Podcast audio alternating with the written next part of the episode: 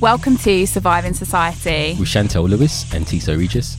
executively produced by Georgia Fori Addo. If you enjoy the podcast and find it useful for your ever expanding sociological imagination, please support us via Patreon. If not, you can always support us by sharing, subscribing, rating, and reviewing. Good evening, good afternoon, good day. I'm Edders in the studio, and I'm the executive producer of Surviving Society.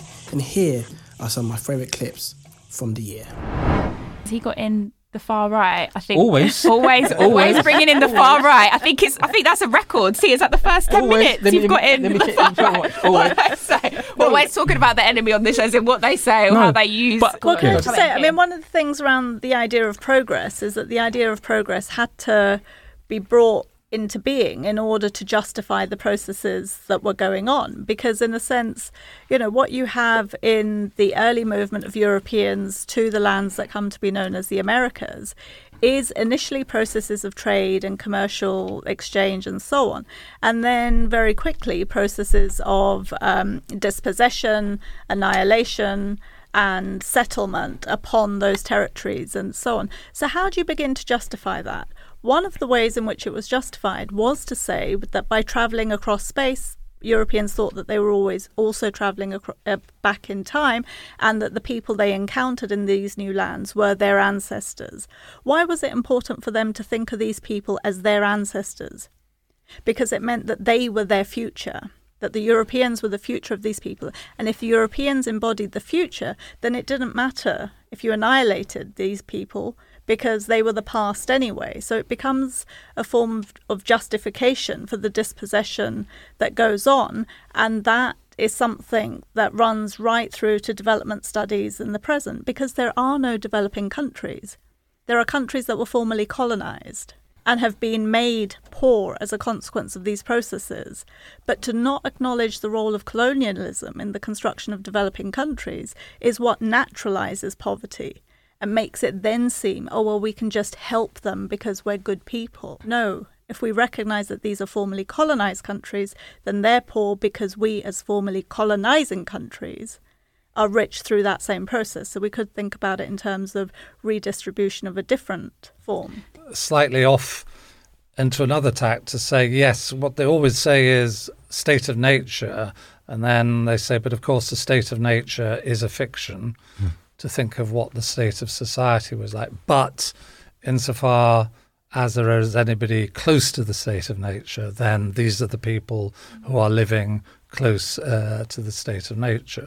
Part of what we wanted to do in the book was to say the state of society is a fiction and to, in a sense, develop and extend the idea of the fictions that we use to organize our thinking and what the consequence of those fictions are in the lives of others. And I think what makes uh, colonialism so important in the modern, or the legacy of colonialism so important in the, the modern day, it is the primary uh, process of the taking of land into possession, the creation of a private property right in land that transcends the claims of those who live in the area that is taken into position. And it asserts that the rule of law is about affirming the property right in land.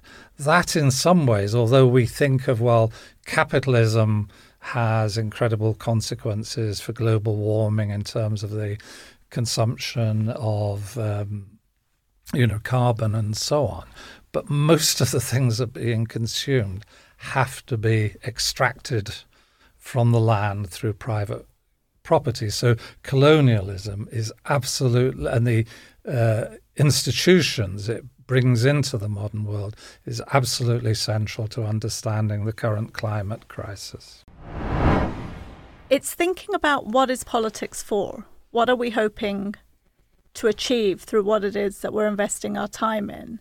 And the only politics that it's worth investing in is an inclusive politics that seeks to make a difference to the lives of everybody and thinking about the ways in which inequalities are structured. And if we can address those inequalities that actually determine the quality of life and the life chances of the people who are suffering as a consequence of particular types of inequalities, then we're also going to be addressing those constituencies that we might also be sort of particularly attached to and so on. So it's only by having an inclusive politics that we can address the inequalities that have been produced by the exclusive politics of the past. So if we you know, so in that sense, I don't think it's too much of a stretch. Like it's not that complicated to think that the inequalities that exist in the present are a consequence often of colonial histories and legacies. They can be addressed, but they can't be addressed using the tactics of those who produce those inequalities. They have to be addressed inclusively. And so we can we can do both. We can have a critique that acknowledges what produces us in the present, and we can think about a politics beyond that. And that's the thing that I feel is missing a little bit. I think A Gurminder lot. gets a Simon Slightly mic drop for Yeah, that. that's a mic Sorry. John, you were in the running, but Gurminder gets it. Gurminder gets it.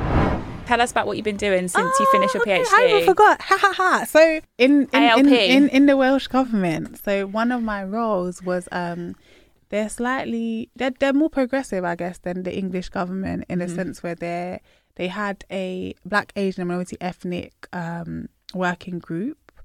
Um and- Wales is a devolved nation as well, Yeah, isn't yeah. it? It's So they can devolved control. They can control their education system. So they created a working group where essentially they wanted to make it like not compulsory, but make black, Asian, and minority ethnic contributions and histories a crucial part of everybody's um, curriculum. And I think that that was so important. So again, um, that provided a great way to apply the PhD knowledge in a way that was quite practical and seeing it in policy. Um, so they're currently in a process of implementing that. So it was it was it was great to just be a part of that that Right, group. right. I'm just going to just make it clear for the listeners because you're not bigging yourself up enough.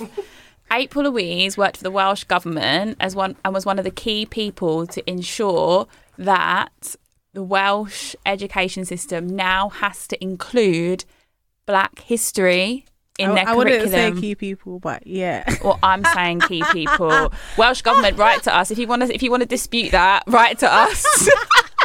Uh, and you know, and even the Welsh government are also doing a thing called the Race Equality Action Plan. So they recently, you know, went into went to consultation. So that Has was Jason, did Jason work with you on that? Yeah. He he advised for the education Surviving, part. Surviving Site alumni Jason Arday has also been part of this as yeah. well. So Wales is essentially Wales is doing quite amazing things and more progressive stuff than England is. Sorry, April Louise. See, when you say Black history, It's in Black history in relation to just Wales or Black Like history history. in relate uh, Black hi- oh histories in Yeah, but as in relate to Wales, as in like because Okay. you know there's black people, there's Asian people. yeah yeah there's, okay you The know, other people. Yeah yeah. yeah.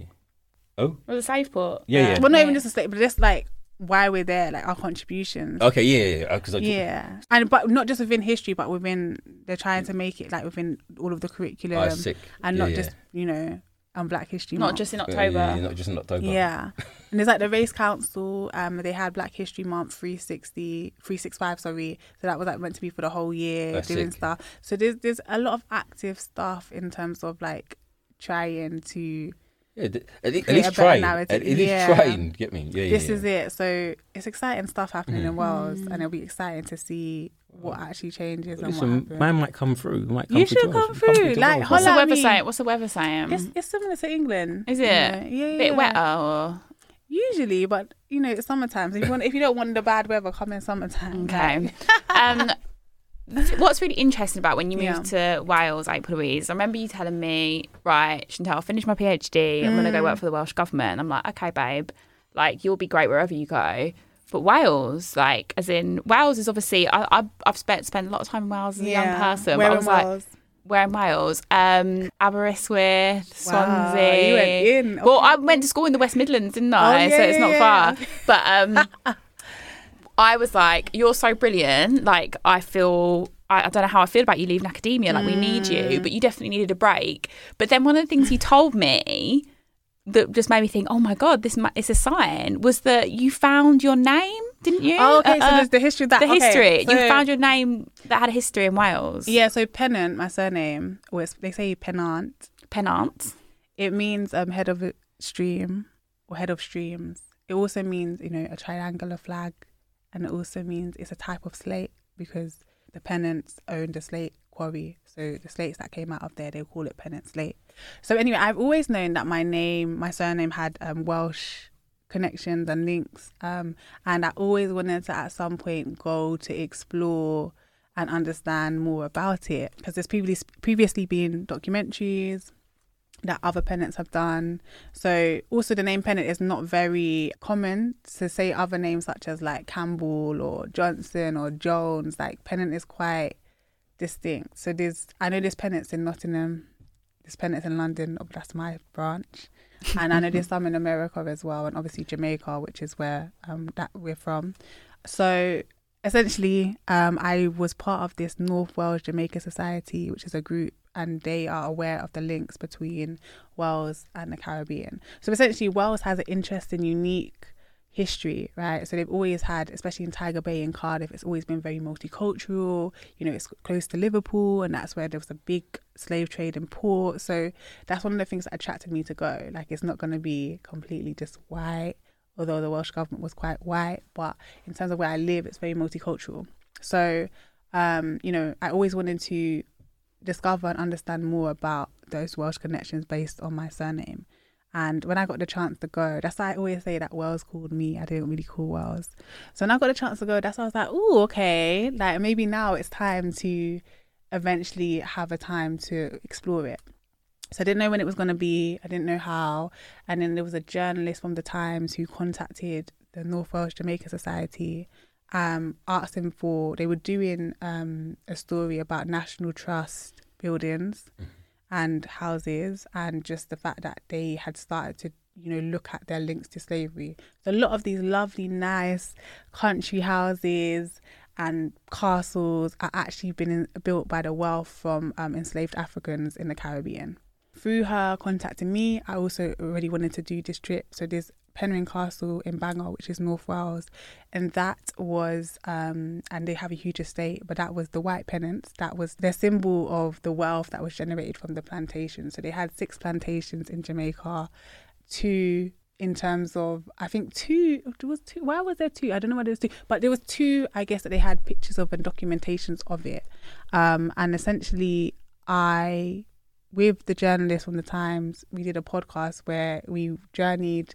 to Bangor to see the castle. We also got to see the archive. So the family has given a lot of their documents to Bangor University's archive. And we also got to see the vast estate, which included mountains that they once owned. So my understanding is that they've given Penrhyn Castle to the National Trust, but they still own some of the land. They also still own some of the items which are within the castle. And, you know, to this day, I'm just thinking about the generational wealth that has been accumulated. Um, and also the fact that, you know, when they had the Slavery Compensation Act, I think it was in 1837 or Mhm. something like that. Um, the British government did not finish paying off slave owners until like 2015 Yeah. 15, yeah. but myself one as one of many pennants all we have to show for it is our name so 350 plus years of you know forced free labor generated a significant amount of wealth where a castle was able to be built they were able to buy mountains and huge um you know land they also were able to buy the quarry mine so it created a thriving um you know, community, a thriving um, wealth for local communities to live off. So there was mining communities and everything like that. So it was interesting going. How do you feel about him? I don't know. It's it's kind of like looking at a drug dealer's ill-gotten gains, and the castle as like a. The castle became like it's it's, it's a symbol, it's a monument, and what also was interesting is the fact that to this day, yes, they do temporary exhibitions, but they don't have like a proper monument, even though they're now aware of where the money has come from. There's not really any monument or any acknowledgement of the enslaved Africans whose you know whose whose whose labor Mm. provided Babe, the but wealth. I think you need to invoice. Send me, giving them a send me joke. invoice. Well, all the receipts are there. I'm sorry. But this- invoice. but this Full receipts are there. but this is quite reparations. reparations. But that's the thing. Reparation is not just about the money thing. It's, Yeah, it's it's basically mind. like restorative justice, Yes. and that includes essentially like trying to help the person or the people to get back to where they were before, Mm-hmm. right? So I see this part as disrupting my history because obviously I am here. I have this surname because of them. And I understand that, you know, some other slave owning families got rid of their documents and didn't want to acknowledge it. So I will say that it's a good step that, you know, the white pennants have decided to give the um, estate or some of the castle to the National Trust. But apparently, through talking to historian, that was also just to avoid inheritance tax. Just said nonsense. She told me to say nonsense. It is nonsense. Some of the stuff is nonsense, but yeah. Uh, uh. Twana, I think you might be the first comedian we've ever had on the show. Hundred percent. Well, obviously, we're. Well, I, I don't think. I, well, Ge- Ge- out of all of us, I think George is the funniest one. I think George is probably the funniest one. Yeah, he's Look, why funny. do you look annoyed? Why has that annoyed you? This guy, on it, listeners, honestly, George just just gets. He's just, like a, you know, he's like he's like an angry elf. That's ouch, ouch, ouch. That's so. That's so. Like, listen, listen, listen. Ah. Listen, he's attacking. He's attacking Tissot now. Twana, I'm so sorry about these guys. On Twitter, I follow lots of kind of like people in like social workers and all, all, all, all that world, and it was silence. There was silence for ages. So like even when like the police, the met, like the Metropolitan Police were going, oh we, we recognise, and you're like, oh my gosh, I haven't you know beat what I any black people Yeah, today. you know what I mean? We recognise about how the how structural rate and all this. You Yeah. know, so the Met Police have come out. You know, Yeah, they've yeah. said stuff like everyone's everyone's sort of said their bit. S- Social work Twitter was just like Really? it was literally was like it was crickets. It was awful. and then somebody just piped up and was like um, mentioned George Floyd. And then some I was like, this is the US, right? Fair enough that you've acknowledged this thing, but even like institutions in the UK have recognised that we're in that we're in the UK and we're not America and all the rest of it. And it's like still. And then like people were just like. And then it slowly came. and I was thinking, you lot are rubbish. This is really dreadful. Seeing that, you know, like in terms of like class and race, like the majority of children in care are like working class, and even not, it's not even working class. It's below. wo- It's Yeah, like yeah, it's, yeah. it's deprived people Yeah, yeah. basically. And then you throw in some race and ethnicity, and it's just like disproportionately affects poor Um, black, and brown people, and you, you know, it's just like it's it's not it's not good. And you're like you lot are just going, yeah, there are. You're like this is dreadful. It's it's it's just it just it's it, So that's it- the levels of race neutrality that you Yeah. get. Like that. because they're like we like we haven't got time to engage in that because basically we need to get children out of bad situations, and so we haven't got time to look at all of this other stuff. When you can turn around and turn around and say, actually, children get taken into care for lots of different reasons, but one of the common threads that runs through it all is, is poverty. Literally, Yeah. it's not it's it's not the thing that presents, but it's there. Yeah. You know, it's it's it's, it's a, so you know like babies getting taken into care. Are usually from like deprived areas. Do you know what I mean? It's just like this stuff is not. It's not rocket science, actually. I guess this is this is the zeitgeist, right? So right now, Black Lives Matter, the the global pandemic, all these have opened up fissures that makes you make institutions look at themselves, right?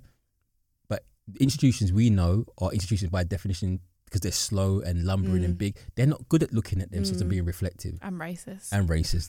so no, it's definitely yeah. So but it, it, so I guess, but one of the zeitgeist T before you just carry on that I think you're drawing on as well is obviously abolition. Mm. Part of the abolitionist movement is Yeah. abolish social services, abolish and I, care I, system, I think abolish. what I was going to say, sorry, see, I think at the moment there's a groundswell of people like we we had on the podcast on the show that that, is moving in that direction. But obviously, the, to quote G Man here, what date? When's the time? People want the people want this now, but mm. there's it's a slow process, man. Yeah, when And- is when it- is freedom? When is freedom? Mm. And and in this process, because it's a real life thing, kids are suffering, right? Yeah. And that's and that's the madness. That's Yeah. the, that's the sadness of it all, right? it's not in our lifetime, sorry guys, but we can work towards it. So as I usually describe it, unfortunately, I don't have like a big story. Like some people will say, "Oh, it was the 2014 Gaza war." That was usually something that brought a lot of people in. Where over um, 2,500 Palestinians were killed in the course of like 50 days, 19,000 homes destroyed. But for me, it was more so a slow accumulation of events and experiences and meeting people. Um, but I also would be remiss to not mention my mum, and I think that really has been a massive process um, in my development. Because although my mum has never been political, although now she, back in 2019, she joined a Ladies for Corbyn, I think, uh, Facebook group and would argue with people. But it's really been, and she's never been political, but is a bit now, but it, it's really been her kind of care and generative process and has really been probably, especially now in terms of like, looking at the politics of love with Bell Hooks, looking at like abolitionist politics. I mean, she really is an idol for me of one of the most selfless people ever.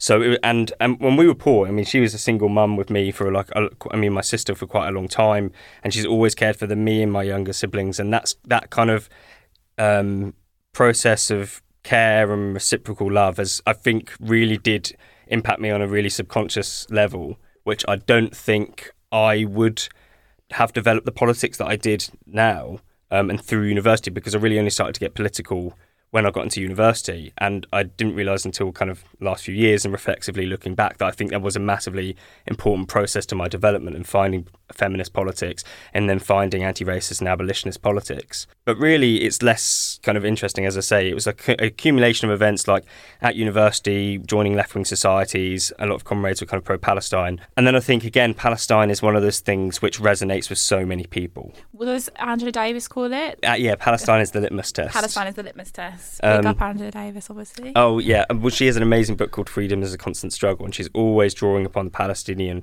cause. I mean, it's something which right back in 1979, Edward Said's famous book, The Question of Palestine, was one of my favourite quotes from him. But he says um, that Palestine is is known as a rallying cry. Um, for peoples around the world, anti-imperialist, anti-racist, national independence movements, and he has a line where he says, um, "The idea of resistance gets content and muscle from Palestine." in a better way, the microphysics of oppression can be understood in new and dynamic ways from looking at Palestine and the Palestinian struggle. And so I think that's also why it's brought me to that.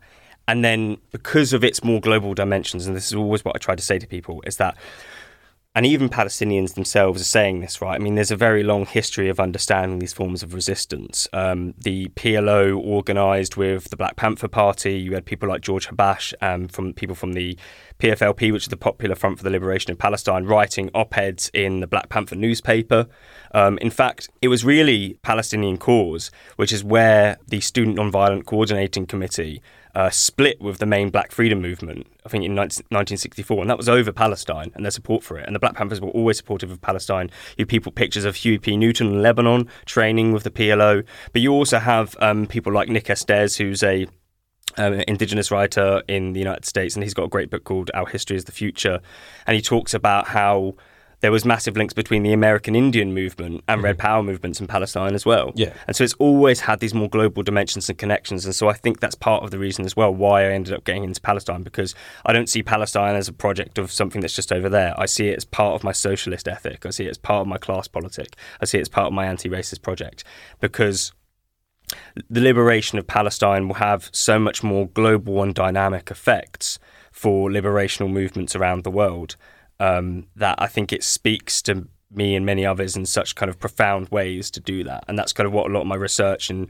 with activists in a part of campus and Palestine Action is why they're doing the actions that they are. It's because they see it as part of this broader network of liberational kind of alternatives and praxis. So, should liberation of Palestine be framed in the same way as BLM, the Me Too movement? Should it be should be framed in that way? Yeah, completely. I think it, it needs to be understood as a cause of liberation, um, as a cause of anti-racism, as a cause of decolonization. There's a lot of these talks of decolonization now, as I said before, but not only in a kind of ideological sense and an educational sense, but also in a material sense. So there's the struggles that we see, um, such as the Idle No More movement, Standing Rock, and things. And you go to Standing Rock, and there were Palestinians there. Um, Angela Davis specifically talks about how and things like Ferguson, when the affairs of Ferguson, like revolts and rebellions were happening, um, the police department had tr- been trained by or gone to be trained in Israel.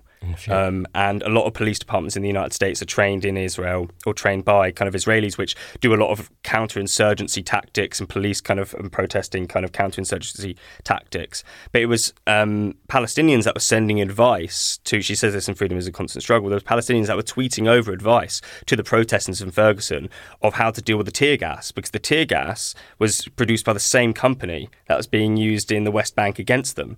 So this is another way which BDS you can see through these transnational geographies of the same companies mm. and the same counterinsurgency tactics being used to oppress, but also those forms of resistance across geographies from Ferguson to Palestine or Standing Rock to Palestine are also modes in which we can develop, I think, more transnational forms of resistance as well, and their and their generative and connected nature. So there's a lot of gentrification in the area Yeah. around Yeah. the gym. Yeah. Like it's changed loads even since I started training there Yeah. two, like five years ago. Um, and because of that, the gym has like they have the fighters group, which which is where you train to fight, I guess. And then there's like beginner level groups. There's like two or three beginner level groups beneath that, and those groups have now got a lot more white middle class people in them. Right. But there are none in the fighters class. And it's argued that it's because going back to Habitus that white middle class people lack the I guess we'd say minerals, but like the disposition and sensibilities. Yeah, do, no. do you know what I mean? It's- Zero spice, No, no zero it's, it's true. Because of their life experiences. So you see them. So when I see them, so if I'm in that environment, I see them. and I say, "You look moist. You look moist. You don't fight," and I can see it in them. I can see it in those spaces. We don't give people the chances sometimes. No, I think in this in this context, it's not. It's just because it's not innate in them. It's just because like what Marvin Hagler said, didn't he? You can't get up at five in the morning if you're sleeping in silk sheets. Mm. And I think that's the reality for some like. It's just like it's a hard thing to do. It's fucking long. Like why would you want to get beaten uh, up? No, no, but th- again, but then, like I said, in my experience, I've met people who are like that, who are hard as fuck, man. Yeah, but I And- think they're and- more like there's usually they've got demons that they're grappling. but so, like I said, but it, I see people and I like so it's time, it's about, it's about giving people the chances, right? Yeah, of course. And giving them opportunity to prove themselves. And I'm happy for them to be excluded from these spaces, guys. no, listen, listen. oh yeah, can you just can you try and give a definition of habitus? Oh yeah, so I guess how so I was trying to say yeah I came and how through you it. use it. So I came to it through Wacquant's book, who, and I think this is a good way of Body explaining Soul, it. yeah. And he deploys like an idea of a pugilistic habitus, he says, and it's mm-hmm. basically like the matrix of perceptions. So like, and pre-reflexive activity required to do something. So a boxer would subconsciously, like beneath the level of consciousness, would be able to know how to like throw a jab cross, right? Whereas it would need explaining to someone else because it's not conscious. Sorry, because it then would need to be conscious, right? So in the same way, Bourdieu like initially deploys it around class. So you say upper class people, they they just know. They know what they're doing in certain situations. And I give a good example. My mate went to a wedding. Um, it was like working class mixed race guy went to some white posh wedding, and then he was saying to me, "You have to wear, you have to wear um, I've never a dinner suit. I need a dinner suit." And he was just like, "I don't know what a dinner suit is." And he was like, and then there's like, and he went, and there was like all this cutlery, mm. and there's like raw, and someone looked at him like, "Oh, like you, you you're using the cutlery wrong." But he needed to consciously develop a knowledge of how to use the cutlery about the dinner jacket, right? But these posh white people had an in, an almost inbuilt innate knowing about how, how to behave, what to do, and what so, what capitals to deploy. Right? They they don't need to like sit about in the same way. When John, I talk about John needing to read certain books. They don't really need to because that's part of their cultural upbringing. So it's like an so Bourdieu would argue it benefits usually. Well, he would say it recreates that power Mm-hmm. Mm. because people then s- submit themselves to their status, right? And we all people say that, oh, I'm not doing that, it's for white people, or I'm not doing that, it's not for me, it's for people that aren't like me. So it almost doesn't need direct oppression, is what is what Bourdieu would say. Mm-hmm. And I guess in the PhD, I talk about a racial habitus because I'm like we have an understanding of how to not just how to do our own race, but how to recognise race on others and what that means, and we make snap judgments on it. And Bourdieu would argue that's relate that's related to histories that predate us. So we're we're living histories that predate us often in terms of the way we move, the way we speak, the way we think and feel as we move through the world, and that seems subconscious to us. But he he would argue it's not innate.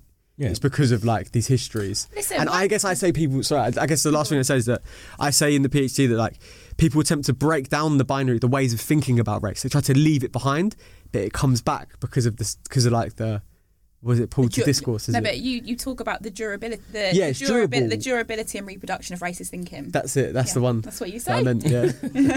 Um, can I just say, I'm going to give you a mic drop for that. Yeah, you yeah, know, that, yeah, for that yeah. definition. Very impressive Yeah. definition on the spot. And also, this guy was talking saying, "I'm don't, I don't know what I'm saying and whatever." you're, you're, you know your shit. Like, this is really good. It's, it's what you know innately, right? When I'm walking down the street, Wait, can I just can I just when we're saying innately, we mean in terms of our we don't want to sort of play into eugenics here. No, we mean in no, terms no, just for yeah, listeners. We're yeah, just sir. so how we are socialized. Yeah, yeah. So like how we are socialized from a very young age. yeah, yeah. Thank you for listening to Surviving Society with Chantelle and Tissot. You can now continue the conversation with us on Twitter and Instagram. If you enjoy the podcast and find it useful for your ever expanding sociological imagination, please support us via Patreon. If not, you can always support us by sharing, subscribing, rating, and reviewing.